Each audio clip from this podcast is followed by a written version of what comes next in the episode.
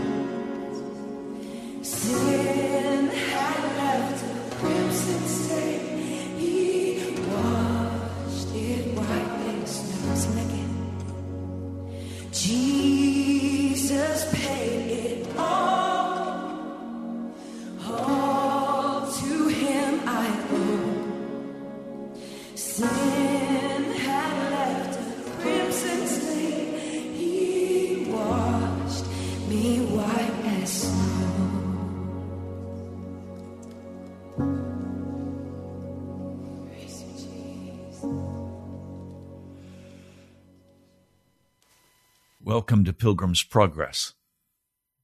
I'm Ray Greenley from the National Prayer Chapel. We are on the final countdown, the final countdown for the destruction of this world. Now, we're all accustomed to things continuing as they have been. That will not continue. And as we face the end of time and the coming of Jesus Christ, how should we be? How should we behave? The Apostle Peter, knowing that his time was very short, Jesus had told him that he would be crucified.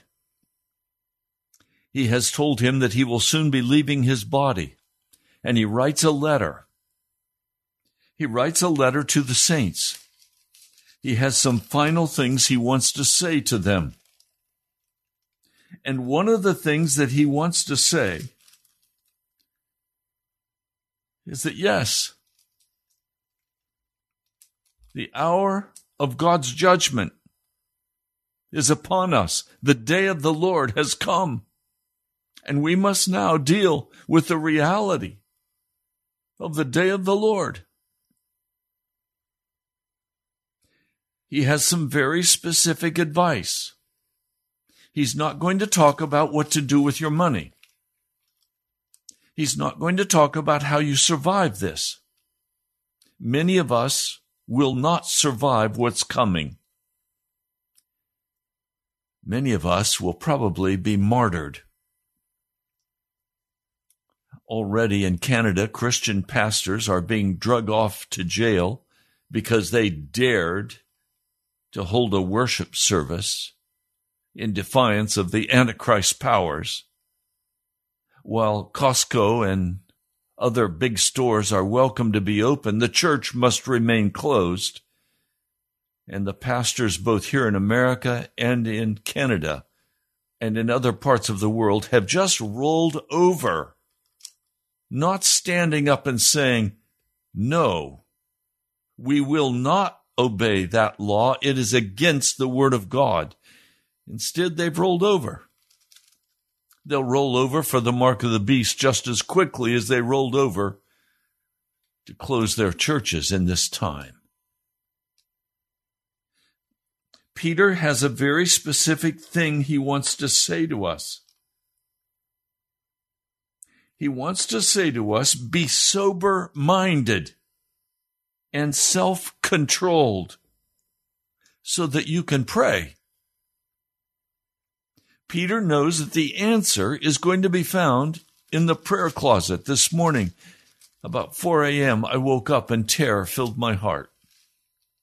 Looking at all that's coming upon the earth, looking at this radio broadcast and what shall I say and how do I address these issues? Terror filled my heart. People have already become angry at what I'm saying on the air and have turned off, no longer give, have distanced themselves, have judged me. It's okay.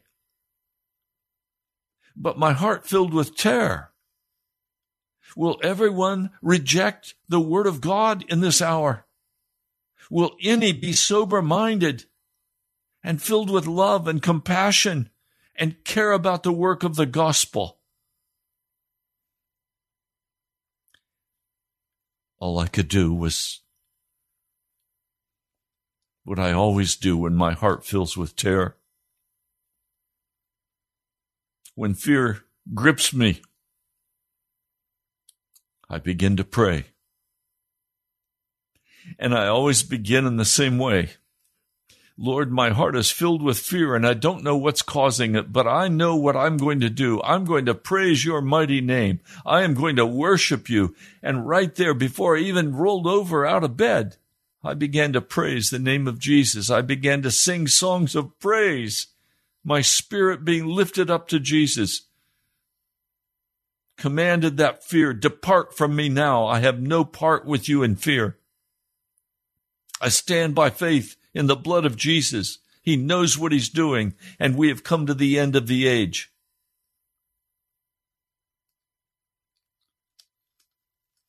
He says, Humble yourself under the mighty hand of God. Chapter 5, verse 8 of 1 Peter. You must be alert. You must be sober.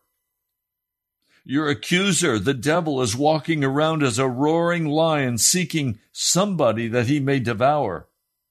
I don't want to participate in the work of the devil. I'm not going to come and accuse my brethren. But I'm going to state very plainly what I see as the truth and the condition and what we must do to get right with Jesus, that we must turn away from wickedness. We must be sober and steadfast in the faith that was given to us by Jesus. Then in 2 Peter,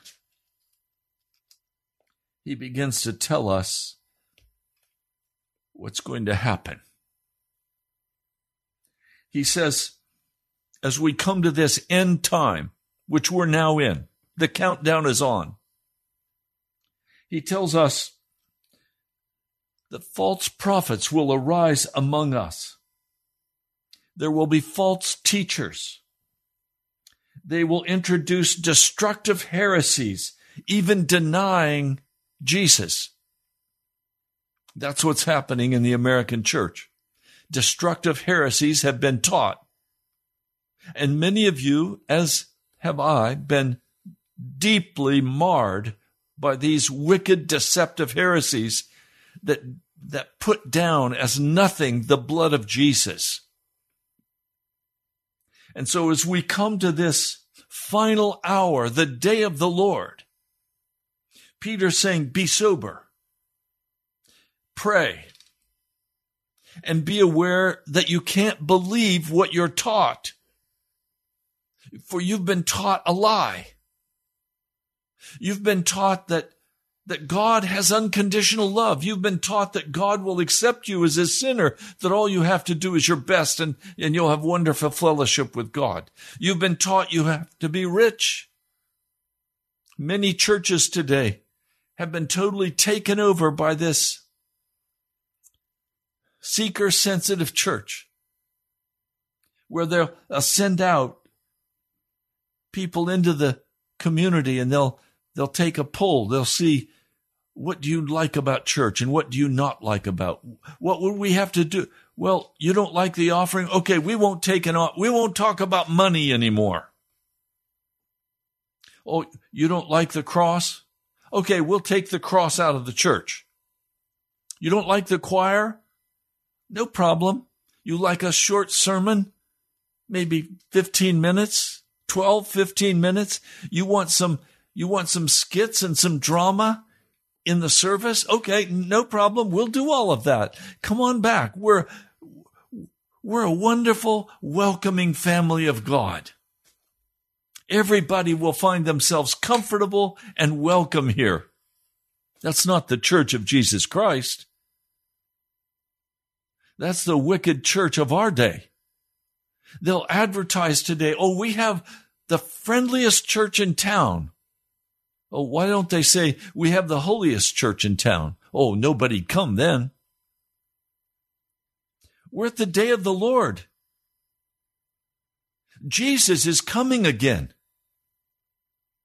And you must be sober and vigilant and not be taken in by these false teachers. It says many will follow after their destructive ways. The truth of God will be blasphemed they will be full of coveting. Dangerous, wicked times. We're going to have to change. Peter goes on and he, he, he talks about the angels that sinned against God and came down and took human wives. They've been now put in a, a holding place called Tartarus for the day of God's judgment, where they will be cast into the lake of fire. He then talks about Noah, the preacher of righteousness, and how God brought a flood on the earth and only saved this handful of family. The rest of the earth was utterly corrupt, filled with violence. God destroyed the, the whole world. And then Peter talks about the cities of Sodom and Gomorrah. Well, Washington, D.C., America is more wicked today than Sodom and Gomorrah. If God does not bring judgment on America, he's going to have to apologize to Sodom and Gomorrah.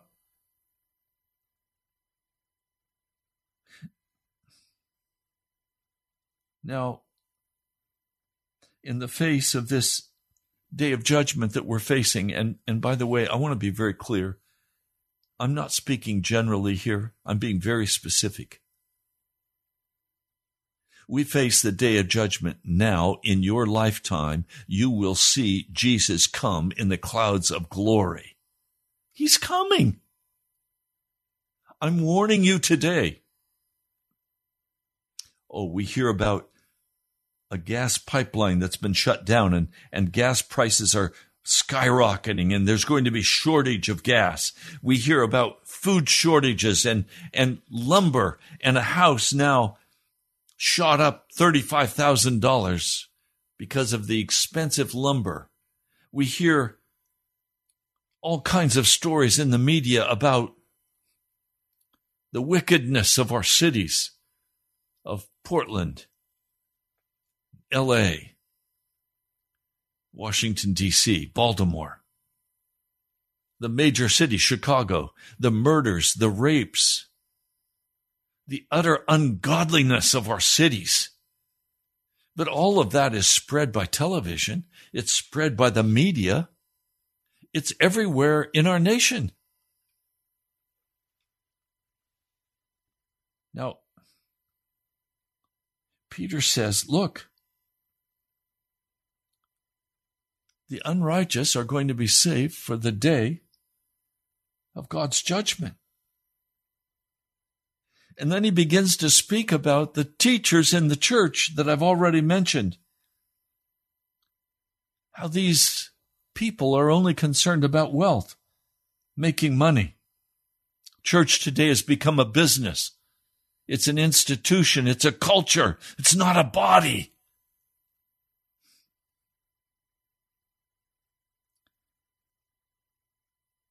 Now, he says they promise freedom, but they themselves are, are already walking into destruction.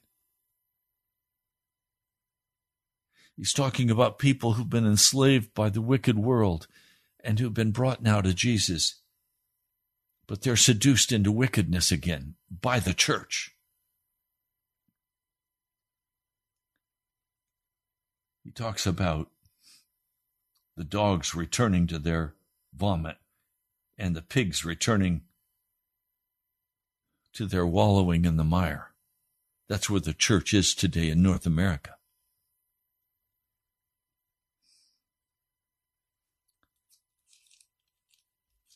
Now, I want to read for you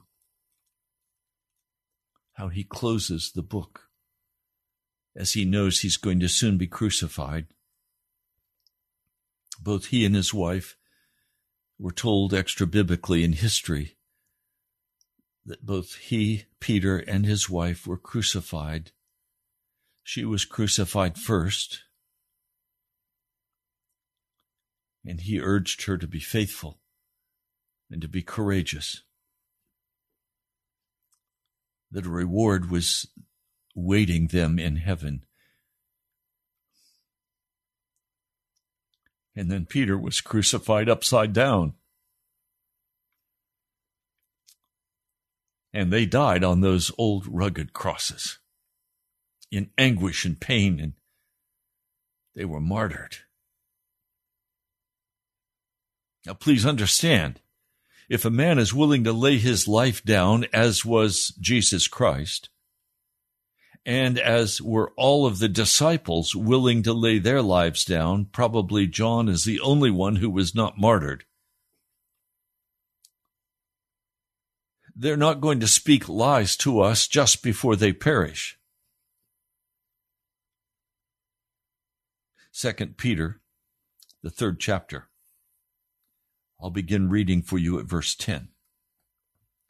But the day of the Lord will come as a thief in the night, in which the heavens will pass away with a roar, and the elements being burned up will be destroyed. Both the earth and the works in it will be consumed by fire. Consequently, all these things being destroyed, what kind of people ought you to be in holy conduct and godly acts, expecting and eagerly desiring the arrival of the day of God, because of which the heaven being on fire will be destroyed and the elements being burned up are melted. But according to his promise, we expect new heavens, a new earth in which righteousness dwells. Therefore, beloved, while expecting these things. You must make every effort to be found by him in peace, spotless and blameless. In fact, you must regard the patience of our Lord as for salvation, even as our beloved brother Paul, according to the, the wisdom having been given to him, wrote to you, as also in all of his letters, speaking in them concerning these things, in which are some things hard to understand which things the ignorant and unstable twist, as also other scriptures to their own destruction. What's he talking about? This great sin of our day, where we're told that God loves you unconditionally, where we're told that you're saved even though you're walking in rebellion against the Most High. Filling your hearts with the wickedness of our world, with the entertainment, with the television, with the with the YouTubes, with the with the video games. You're filling your heart with violence and wickedness.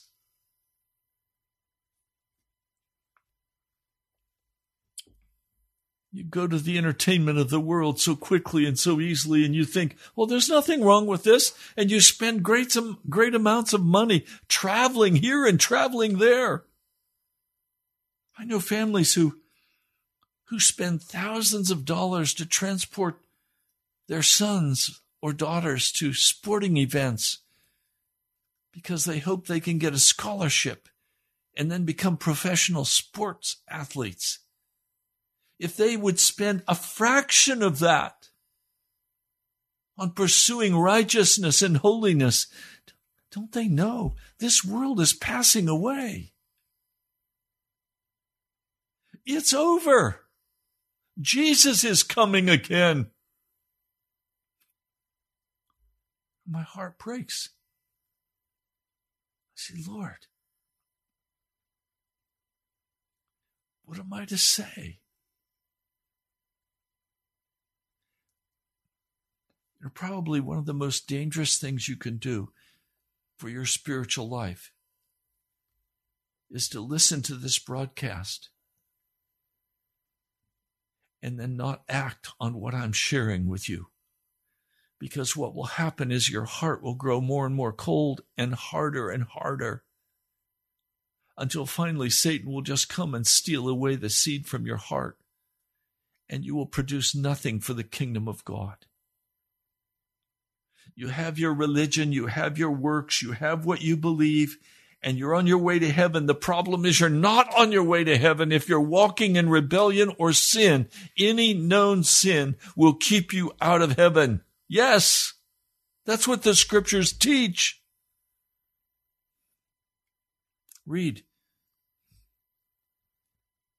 Read Romans 6. Shall we continue to sin so that God's grace may? Absolutely no.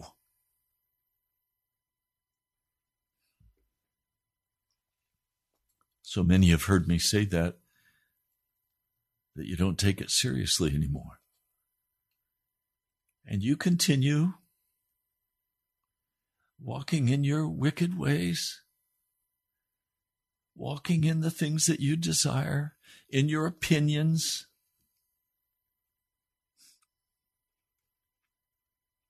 In your judgments. You turn off the radio. You turn off the the YouTube. So what shall we do? Saying, Lord, Lord, what do you do? One of the things that I know is that I have all the way back to the basics.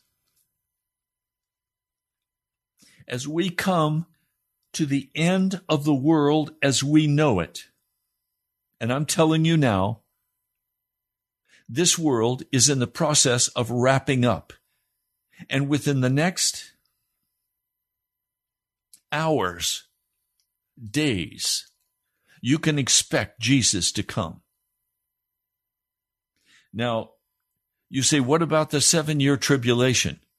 Well, there will be a seven year tribulation, and I suspect that that seven year tribulation is going to begin within the next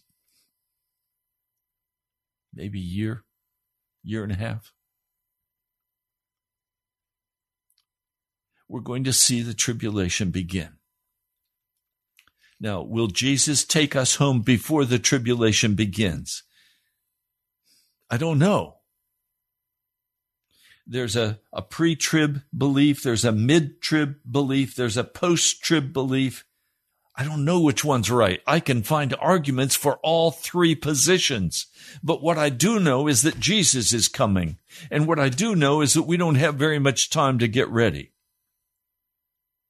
Besides, it's not a salvation issue when Jesus comes. The salvation issue is, are you ready when he comes? Or are you still walking in sin and arrogance before him? I just know that to prepare myself for the coming of Jesus, I have set my heart, I have set my face like flint I will not walk in any known sin. The blood of Jesus has delivered me from all wickedness. I'm not going to walk in it. That is the expectation of the apostle Peter in both 1st and 2nd Peter. It is the expectation of the of the gospel of John and the epistle of 1st John. It's the expectation of the Apostle Paul. It's the expectation of Jesus. Now, in the Sermon on the Mount, and this is back to basics, I'm hesitant to say this to you because I don't want you to get the idea that I'm pulling out a passage of scripture from the Sermon on the Mount and just focusing on that. Because it's a whole piece. Blessed are the poor in spirit. Blessed are those who know that they are in grinding poverty and they know they have to do something about it. And so they begin to weep over their condition before a holy God and they end up with a heart that has been humbled before Him. And then you walk through the rest of the Beatitudes, you walk through what Jesus is saying. in chapter 5, verse 13 of, of Matthew, you are the salt of the earth. If you've lost the bite in your life, if you become like the world, you're worth nothing to Jesus. He says, do not, do not begin to think that I came to abolish the law and the prophets. I came not to abolish, but to fulfill. And then he goes on to talk about how in his power, by faith in him, we no longer walk in sin. But then we come all the way almost to the end of the Sermon on the Mount. And he speaks to those of us who have made this absolute commitment to Jesus. And he says, No one can serve two masters. You either you either hate one and love the other, or you're devoted to one and despise the other. You're not able to serve God and money. You cannot do it. So I I wake up and suddenly I'm concerned about what seems to be a slowing down of giving for Pilgrim's Progress Radio. And I begin to cry out to God and say, Lord, what do you want me to do about this? Well, I can't serve both money and God. And He's the one who said He would carry me. And so now it's a question of will I trust him? Yes, I will trust him. And he will move in the hearts of precious men and women to sacrifice and lay their lives down for the work of the gospel. Others are going to hoard what they have and say, I can't afford to give. Can I tell you the truth? When you take that position, you're worshiping money you need to ask the Holy Spirit what He wants you to do. Now, he begins to speak about anxieties of life. What am I going to eat? What am I going to drink? What am I going to wear? Now, please understand that by this far along in the Sermon on the Mount, he is no longer addressing people who are walking in any known sin. He's speaking to his people who have come apart from the world and who now have utterly given themselves over to Jesus. And they're not going to turn to the left or to the right. They're not going to be controlled by whether they have a roof over their head or a place to sleep at night. They're not going to be controlled by physical comfort. They have now found their place of rest in Jesus Christ. And now he says this. So never begin to worry, saying, What shall we eat, or what shall we drink, or what shall we put on? For the Gentiles seek after these things. The Gentiles are the ones who do not believe in Jesus Christ, or who do not believe that they need to leave their sin they believe a lie that they're good to go, that they're safe in the midst of their wickedness. The scripture calls them Gentiles. The Gentiles seek after all of these things. I know of men who call themselves Christians, but their only concern is making money to take care of their families. They've never stepped out in total trust in Jesus Christ. So their hearts are filled with pride. Now, your heavenly Father knows that you have need of all of these things. But you must seek first the kingdom of God and his righteousness, and all these things will be added or will be given to you. So never begin to be anxious for tomorrow, for tomorrow will be anxious for the things of itself. Sufficiency for the day in its own trouble. I know people who have pursued money all of their life, call themselves Christians, but their only concern is how am I going to make ends meet? Well, maybe they're not supposed to make ends meet. Well, I'm responsible for my children. Really? I thought you gave your children to Jesus. Well, I'm, I'm responsible for them. No, not if you're following Jesus. He is responsible. You understand? We've come to the day of the Lord. And the Apostle James, he says, a double minded man will receive nothing from the Lord. You can't sit on the fence, half in the world pursuing money, and half in Jesus saying, I trust him. Now, yes, you're going to go to work,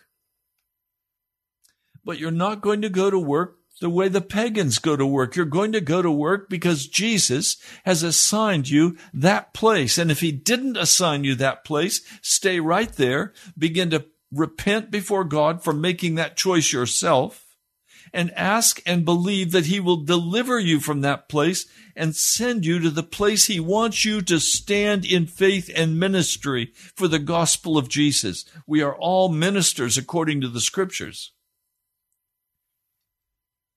And where you work is not the place where you lust after money or success or a name the place where you work is a place of ministry in the name of Jesus Christ because we've come to the end of time.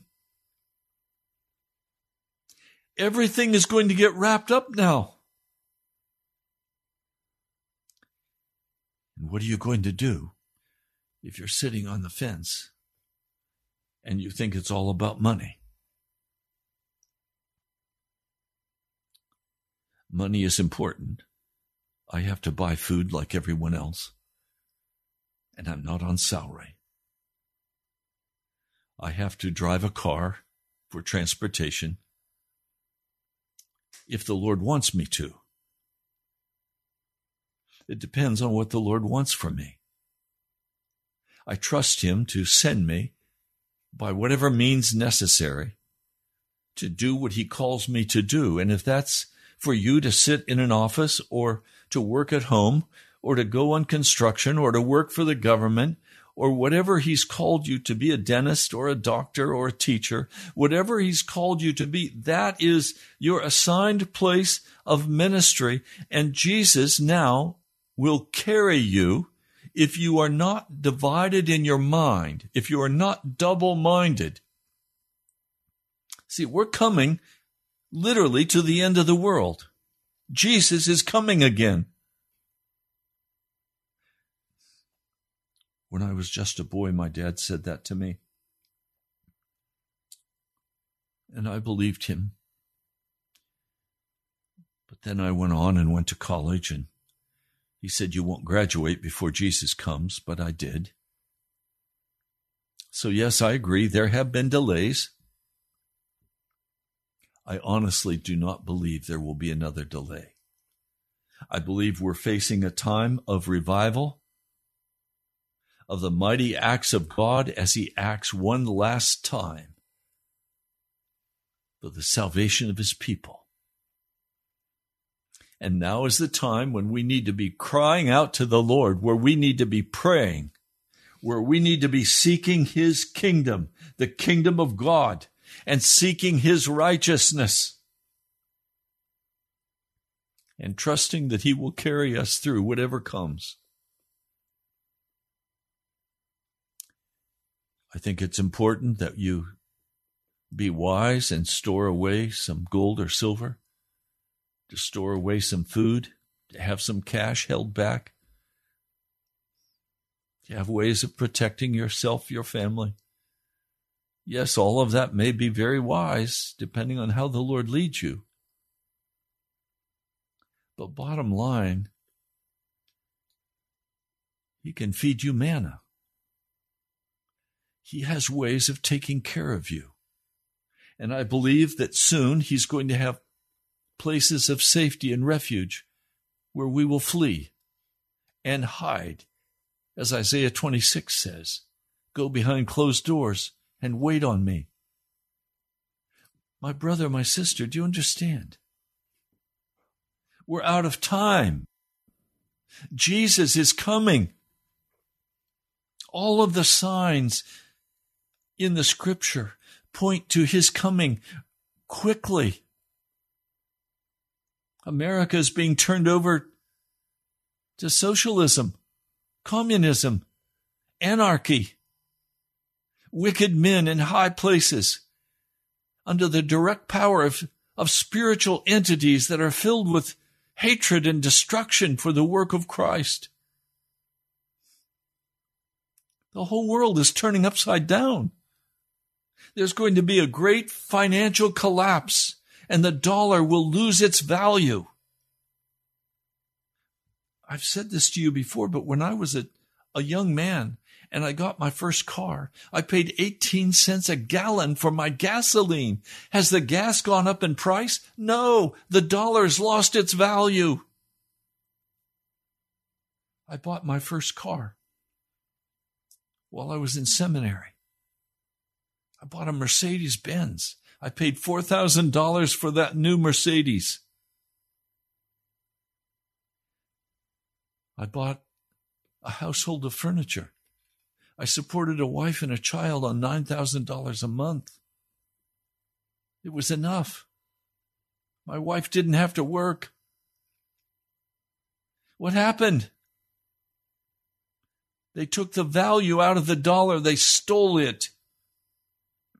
And now inflation, which is the greatest thief of all, is devastating our nation and it's only going to grow worse and worse until finally the dollar will have no value. It will crash and burn and they will go to a one world digital currency that is a setup and preparation for the mark of the beast. Global governance. What they've done with the, the vax and what they're doing with the mask is all a part of the world, one world government setup and control. Open your eyes, brother, sister. Don't you see what's coming upon the earth? If you took the vax so easily, don't you think you'll also take it if it means you can't buy or sell without the mark of the beast? Of course you'll take it unless you have a change of heart and you stand up and say, no, I will serve the Lord God and he is my protector and he alone is my healer and I will trust him.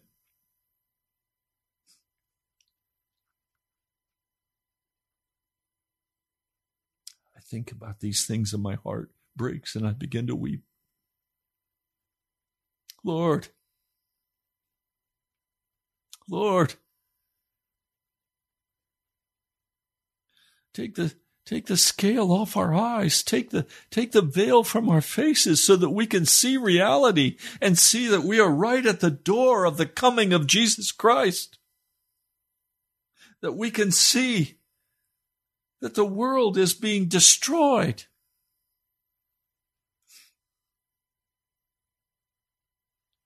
Famine is on the way.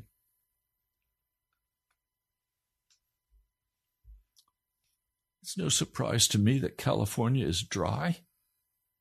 The judgments of God are already being poured out upon the wicked portions, the most wicked portions of our nation. If you're a Christian and you live in California, move, please, get away from the coast. It's going to be destroyed. If you live in Florida, get out, please. It's going to be destroyed if you live in large cities like Portland or Seattle or LA or Washington, D.C., if you can move out now, destruction is coming. We're right on the verge of a world war. Right on the verge of a nuclear holocaust. Get to safety. Go where Jesus tells you. If he doesn't tell you to move, if he tells you to stay right there, stay there. Do what the Holy Spirit tells you. But you're not going to hear from the Holy Spirit if you're walking in rebellion and sin and wickedness in your life, claiming that you're a Christian. You will not hear the warning from God. You will be swept away.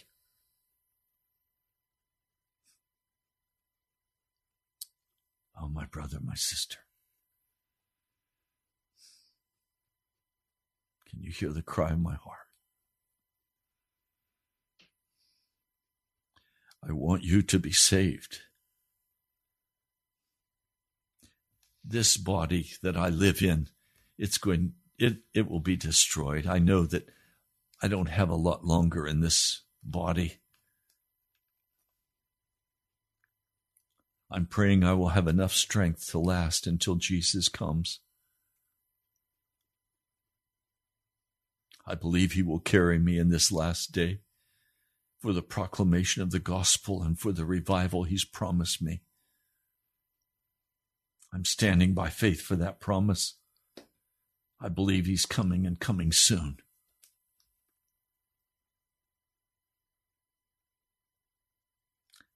So, what is the condition of your heart today? Is your heart hard? Are you still playing with wickedness? Are you still playing with the world and claiming that you walk in Jesus? Are you still spending those hours in front of the television? The most wicked thing ever given to man. Maybe the only thing more wicked is the internet and the cell phone. Are you still spending your time there? Are you reading the scriptures and praying are you seeking first the kingdom of God and his righteousness, or have you been deceived? What's the condition of your heart? There is so much to do and so busy just trying to stay even in the world.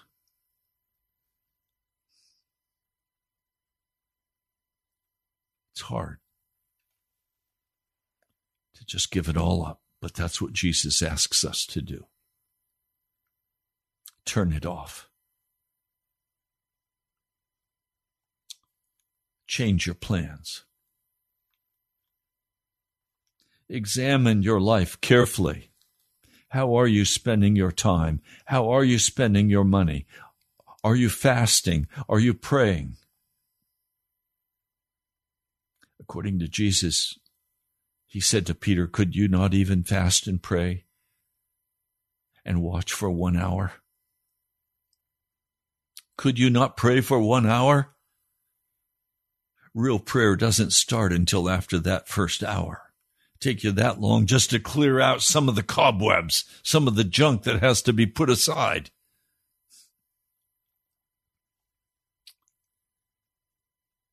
My brother, my sister,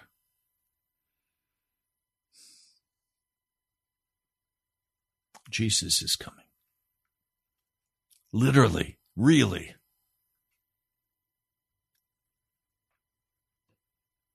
And most are not ready. Are you?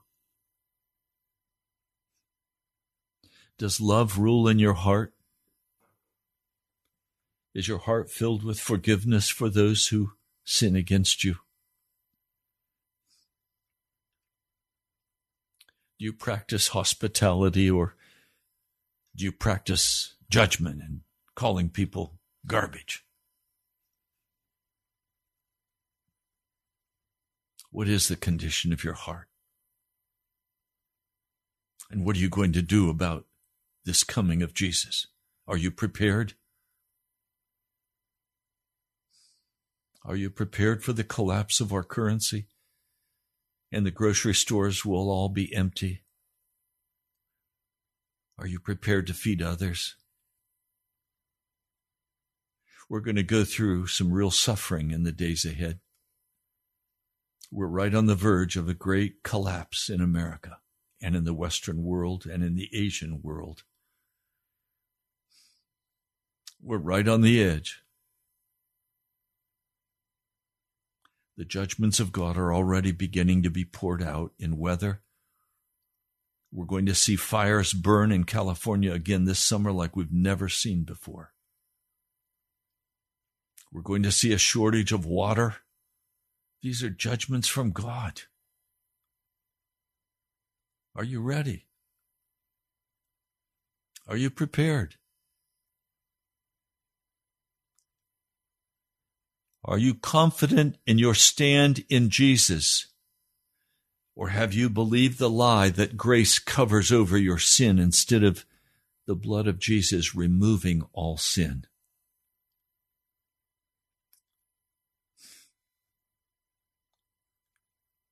Is your heart hard? Are you lukewarm? Have you believed a lie? Oh, my Lord, come and minister to us in our brokenness. Call us to yourself. Lord, I seek first your kingdom and your righteousness. I pray in your name. Amen. I've been praying and asking the Lord to open the windows of heaven and pour out a financial blessing for Pilgrim's Progress. You can write to me at Post Office Box 2346. That's the National Prayer Chapel. Post Office Box 2346, Woodbridge, Virginia 22195. Thank you, brothers and sisters. I've received these wonderful letters. Thank you. And thank you for those of you who are going online, nationalprayerchapel.com, and you're giving there. We're opening a new webpage as well. I'll talk more about that later, but it's revivalnow.church. Revivalnow.church. You might want to check it out. We'll have a lot more content up there soon. I'll be interviewing various ones of you. If you'd like to be interviewed, let me know. I want to hear testimonies on video about what Jesus has done for you. My brother, my sister, I love you. God bless you. I'll talk to you soon.